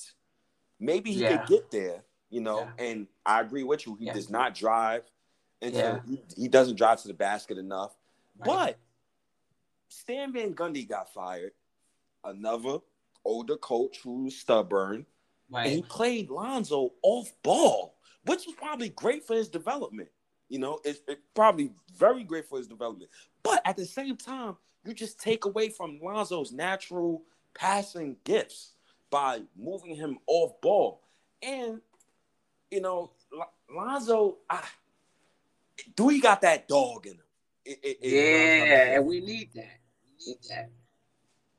But the one thing I will say about Lonzo is he does have a relationship with Julius Randle. And I remember watching um Lonzo's show. And I remember when Julius Randle had left first left the Lakers and Lonzo was talking about it, and he looked genuinely hurt. Like he looked hurt. Yeah, he lost his yeah. brother. Like he, he lost his boy. So Right. I'm intrigued with Lonzo. Uh, he's a he's a good defender. He's six six. I think Lonzo and Lonzo and RJ and your starting five provide so Mm. much versatility. Yes. Um, so because now you could you could move um RJ to the three and you wouldn't you know you wouldn't be sacrificing a lot because now you got Right. RJ and Lonzo on the wings. They both Right. six six. Right. Now Lonzo has rapport with Julius Randle. You know, they played with each other on the Lakers. So th- those two know how to play with each other already. Lonzo Right. has played with other lob threats. So maybe Lonzo unlocks Mitchell Robinson And Obi. and Obi. Boom, boom. Right. I, for- I forgot about Obi. Um, what is the contract you would give him though? You never you you, you never um answered that. Now, Yeah. Yeah. real quick, I'm paying the high for Lonzo. If Lonzo want four years, a hundred million, I'm giving him four years, a hundred million. Uh, I'm, I'm sorry. But wow, but I thought you didn't. I, I thought you. Wow, wow, wow, wow! I thought you didn't like him. I don't. He's not my number one guy. I would want on the Knicks. My, right. The number one point guard I want is Collin Sexton. That that's who I want. I would like to hear. I would like to hear more about um, Collin. Is he a free agent? No, he's not. So the reason why I keep saying Collin Sexton is only because you know I'm reading articles, I'm reading the rumors, and it's basically the rumors are saying the Cavaliers don't want to pay Collin Sexton. Um, you got you got articles saying how teammates is calling Collin Sexton the ball hog, who averaged 6.6 assists by the way when um Garland went down. But you got those type of articles coming out, you know, slander articles. Right, when, right, when, right, Kev, right. when Kevin Love is the max player on that team, but nobody seems to slander him. So right. when I see stuff like that, and I see oh, oh Cleveland will pay Jarrett Allen, but you don't want to pay a, a guy who's 22 years old, who's averaging 24 points per game, four assists, four re- throw that narrative out there. Right. but right. But right. as far as Lonzo's concerned, I don't like Lonzo on this team um, for for Randle more than I like Collin Sexton for Randle because you know the gravity and Collin Sexton get his own shot. Right, but right, right, right. We're at the point now that we just made the fourth seed. Um, I want RJ to get better, and I'm willing to just pay a hundred million if it if it takes that to get Lonzo in the building to get his long term point guard. That that's just me. I, I feel like we have to do it. You have 60 million in cap space. You have to do it. But it's, right. Right. Go ahead. Do you have any concerns mm-hmm. um, that these young point guards mm-hmm. won't peak within Julius Randle's window? If you're saying, if if we're saying that he's at least one of the guys, we got to go out and get another one. Do you have any concerns that these guys may not peak during that time? I do. but but this all leads back to me having RJ Barrett on my roster. You, you get what I'm saying? Like I, I I'm not really too concerned about the point guard not peaking because at the end of the day, we got RJ Barrett on this roster, and and I, I just, just believe, believe he's gonna peak. Yeah, and he's gonna be that that three headed um, um monster with Randle and whoever else we get because we still need somebody else. I don't think RJ is ready to be that um next season. He could surprise us though. I, I kind of disagree. Um, the reason why I disagree is RJ's basically RJ's playing basketball right now. Matter of fact, he's actually training for uh, Team Canada, mm-hmm. and you know he has not dropped the basketball since uh, when that when did our season end? May, and every player who goes to the Olympics when they come back that very next season they put up career highs and he's going to be around NBA talent all summer. So I think he's going to be an All Star next season. I, I, I think he can reach that level sooner than what we think. Yeah, he might. He might. He might. He might. This is the thing with RJ though. Mm-hmm. RJ to me plays too much within the system. Mm. When you when you got and and and players that play within a system can be easily guarded because they're not going to go outside of the system. Even Quickley doesn't play within the system. He'll play within the system for a while, but he gonna take a shot outside of the system if he got it. You know what I mean? Mm-hmm. So I think that's another development to his game that has nothing to do with um, skill level and, and working on his right hand is having enough confidence in yourself that if we need a bucket, you're gonna clear out the side and go and get a bucket. You know what I mean? And I, yes. I just don't see that in him right now. He just plays within the confines of the offense. And, and listen, it's his second, you know, year that may have a lot to do with it, but um, he's he gonna have to be able to um take big shots. His his You handle, gotta get his handle up. handle got to be tighter, no doubt. His handle has to be tighter because when he's on the fast break and he's handling the ball and his decision making, so I'm like, Lord, I don't know what's about to happen right now. I don't know what's about to happen right now. no, that that's true. That that's true. I, listen, the the Knick team as a whole on fast breaks last year Yes, was so, yes, was so terrible. yes. It was an As adventure. So, di- Yeah. RJ, But all go answer ahead. your question, Lonzo. I was thinking more around 80, but you bring up a very good point. You bring up a very, but this is what I will say. Be a half court with Thibs. Can he play within a half court, or will Thibs? Thibs only playing half court because we didn't have a player like Ball, right? Will he allow him to run a fast break?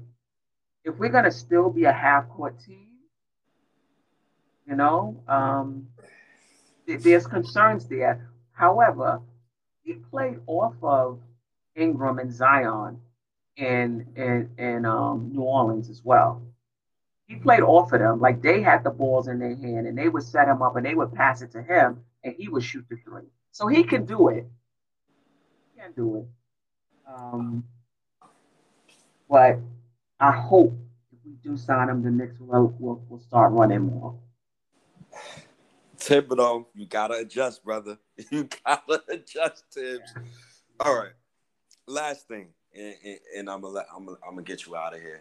I know you want to enjoy your night. I'm so sorry, but No, it's I- good. This is this has been fun. I appreciate it. It's fun. It's fun. I, all right, all right. Um, last thing, I need you to tell the people three moves, and they got to be specific. No, in general, and oh, I Oh need wow. three moves that you absolutely, if you opened your phone and you seen the Knicks did that move, it, it's gonna ruin your whole summer. Right. Three moves that you absolutely don't do this summer. I don't want them to sign Chris Paul. Agreed. Why? Why though? Because the Knicks are not at that. Well, one because of his age. Um, he's 36. He's injury prone as it is. At some point, there's going to be a drop off, and I would think between 36 and 39, there will probably be a drop off, right? And um, I just don't want to tie up that much money in a player who may not be able to perform up to that contract for those three years. So um, I, I I don't want to see um, I don't want to see that. Um, Okay. And also, I don't think the Knicks are where Phoenix was. You know, you can't Right. drop Chris Paul on the Orlando Magic and expect him to he gonna take them to a champ. You know what I mean? he, he gotta Yeah. be like that last piece. And the Knicks have so many open roster spots with sixty percent of their rotation not signed. Um, I, I don't think the Knicks are a um, a finished team yet, where you Okay. where somebody like Chris Paul would make a difference. All Um, see, I, I, I, I, I- okay, this is a generality, but I'm not going to say that. Um, I would not, and you're going to be disappointed in this. Go ahead. I do not want the Knicks to resign Frank. Um, Oh. Oh. Yeah. I would not want to see the Knicks resign Frank. And the number one reason is I'm really tired of talking about Frank on NBK. We talk about him for like 20 minutes for every two minutes he play in the game. You know, like this guy is not even playing, and we spending so much time on him. That's my number one reason. I don't. Uh, but you know, the other reason is I don't think Thibs believes in him because if he did, there was plenty opportunity to play him this season.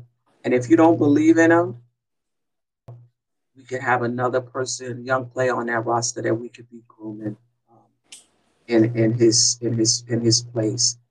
Um, and the third thing, I think Frank was probably number three. Uh, but the, the other thing I don't want the Knicks to do is, and I would be burnt. I would be burnt if I learned that the Knicks traded young players and picks for like a mediocre player. Like I'm trying to see like who's under contract that I don't think is worth much that everybody might be talking about. Um,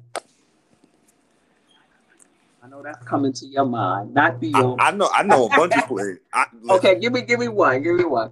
So, for me, I don't want the Knicks trading for Damian Lillard. Um, yeah, yeah, yeah. I yeah. I don't want them trading for Zach LaVine this summer. Um, I don't.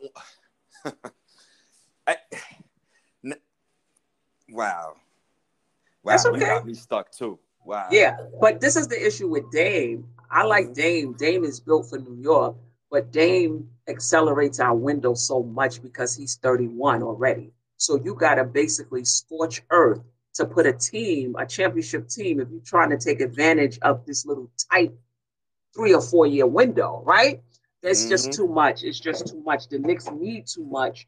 And with his salary, they may not even be able to put a team around him and Randle. So it, it's it just doesn't. It's, it's I don't think that's a good idea. Oh man, the, and it's just Randle, honestly, because yeah, like I love like, I like Randle. Randle's cool. He gave me a great season, but I'm I'm I would definitely trade him for the hot. Who would you trade him for? I don't know because you you you can't really you believe in him that you think the Knicks should trade high this summer. I, I think. L- listen, I'm not calling other teams to just trade him. Right. But if a team called me and they trying to offer me something that I can't just say no to, then I'm doing it. I, yeah, no doubt, no doubt. I, I give you an example. I'll give you. I'll give you an example. The Orlando Magic. Let's mm-hmm. say for some crazy reason, Chicago don't get um Chicago pick lands six. Orlando mm-hmm. Magic gets the sixth pick, and you know they have their own pick. So their own pick falls to 10. So now Orlando got the sixth pick and the 10th pick. They're not going to bring both of those lottery picks onto their roster. You drafted Cole Anthony last year. You got Markelle Fultz already under contract. You just signed Jonathan Isaac to a new contract. You traded for Wendell Carter Jr. You're going to need somebody. You're going to need somebody in there. So, what if they call and they be like, "Listen, man, we'll give you the sixth pick. We'll give you some one of them young players. We'll probably we'll give you Cole Anthony or somebody for Julius Randle, you might have to think about that. Or nah, nah, you got to come higher than that. You got to come higher, even higher. That. So you got to come even higher than that. So, boom. Situation. I, I, I, this is really on the fly. I, I never mm-hmm. really like. Yeah, yeah, yeah, yeah. Sat down and thought about it, but I, I will these next few days for sure. Another team, the Sacramento Kings, right? This team drafted a bust at number two with Marvin Bagley. Let's say this year they get the fourth pick in the draft. They got De'Aaron Fox, a max player, on the contract. They haven't been to the playoffs in 15 years. Do you think they want to bring in that fourth pick to uh, to you think that would please De'Aaron Fox, their max um max player? So would they call the Knicks and say, "Look, man, we got the fourth pick in the draft. We'll trade you the fourth pick. We'll give you um a, a, a future pick. We'll give you some young play. We'll give you a young player, or we'll probably give you Marvin Bagley, and you give us Julius Randle. Listen, I don't know if I would. It depends on who's at four. I don't right. know if I would really do it, but it, it's it, it's hard to gouge Julius Randle's trade value right now. I know his trade value is high, but it's high to what team? So I got right. I gotta see the NBA. Once we see the NBA lottery, then I will have right. a clear understanding of uh, uh, uh, what to do with, with, with Randle this summer. You gotta also think about what are the Knicks trying to do? What are their timeline? Like if they have a long timeline that they feel like it's okay, we don't win a chip for another 10 years, I'm good with that. And they don't believe in Randle, then yes, I would do that type of trade. But if the Knicks are thinking we try to get a championship in the next six years, and I believe Randle is the guy, then no, you can't. No, you got to put somebody around him. that's why the Knicks have been very, you know, this is the new thing with this regime. They've been very quiet. Nothing is coming out, nothing is leaking out Yeah. in terms of what do you think about Randle? I want to know. I want to know. Do you think he's the guy, or did the playoffs give you pause? If you don't think he's the guy, then yes, yes, trade him. His value is not going to be any higher than it is right now. Trade him. It's crazy because Steve Mills would have leaked some weeks ago. Right. They got it tight. Yo, I'm glad you brought that up because I'm, I'm like, damn, Leon Rose, can you say something relevant? right, right, right. Can, can you say, look, you know, Julius Randle, um, we want him here for the next few years. Right. Uh, we understand um his his playoff situation, but we would like to re-sign him. They ain't saying jack nothing. Right, They ain't put out exactly. no statement. right, Nothing. right. Exactly. Because I want to know how do they, you know, how do they feel uh, um feel about him? Um, yeah, yeah, yeah, yeah. You know, and I wonder if they even said anything to him. Did they give him a vote of confidence or did they give him a silent treatment? You know? Oh man, it, a lot of a, a lot of questions, a lot of questions. Um, Miss uh Steph, it, I gotta say, Miss Stephanie is good. Steph, Stephanie or Steph is good. it, it- you know what it is? It's a habit from work, and I- I'm just Oh, so okay. used to saying "ma'am" all day and "Mister" and "Mrs." Oh my goodness. Yo, you I was at I don't I used to I used to um do some mental health work at Rikers. And um like for me, like in this community, I'm new to this community. I don't I'm not really seeing age. Like I just respect all of y'all opinions. I don't I don't be like, oh, this young buck or this young I just like, wow, I never thought of that, right? yeah. So but I see that people like, damn, I be like, oh my god. Don't get me wrong. I, I didn't have I didn't have um, women in my job like, man, you don't call me no man.